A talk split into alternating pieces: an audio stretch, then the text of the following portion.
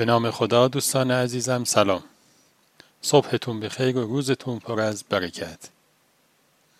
چرخ زندگی از حرکت نمی ایسته و هر روز یک جلوه‌ای، یک رنگی از خلاقیت رو به تصویر می کشه و قطعاً خداوند از این خلقش اهدافی رو اراده کرده، یکی از یکی زیباتر.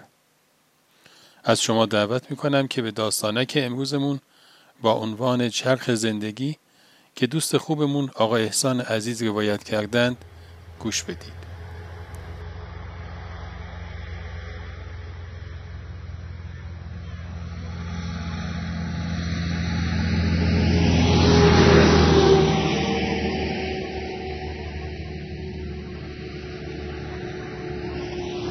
اتوبوس دیگه نزدیکای تهران بود. با پولی که قرض گرفته بود بلیت اتوبوس و کرایه رفتن به خونه عمش که تهران بود رو تونسته بود جور کنه.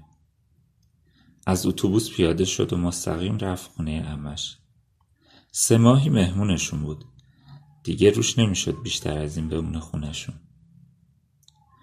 به خاطر قد و قامت بلندش توی کارواش ماشینای شاسی بلند رو تمیز میکرد. شبها هم همونجا میخوابید. صبحها هم باید میرفت باشگاه سر تمرین. اوایل تو پست فوروارد بازی میکرد ولی یک بار دروازه ایستادن کافی بود تا همه بهش بگن دروازه‌بانی برات مناسب تره. قد و قامتش برای این پست مناسب تر بود. برای گذران زندگیش مجبور بود بیشتر کار کنه. جارو دستش بود. داشت به رویاهاش فکر میکرد. چند باری اونجا رو تمیز کرده بود. هنوز تو رویاهاش بود. بهترین بازیکن جهان پشت این ضربه پنالتی ایستاده. باید ببینیم میتونه این توپ رو گل کنه یا نه. ضربه رو میزنه و میگیره توپ رو. از چه کسی هم توپ رو گرفت. یه جوری توپ رو بغل کرده که انگار همه زندگیشه.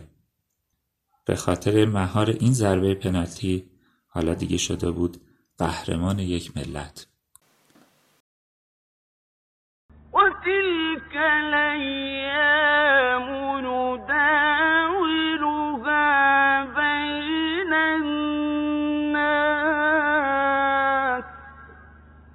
وَلِيَعْلَمَ اللَّهُ الَّذِينَ آمَنُوا وَيَتَّخِذَ مِنْكُمْ شُهَدَاءَ.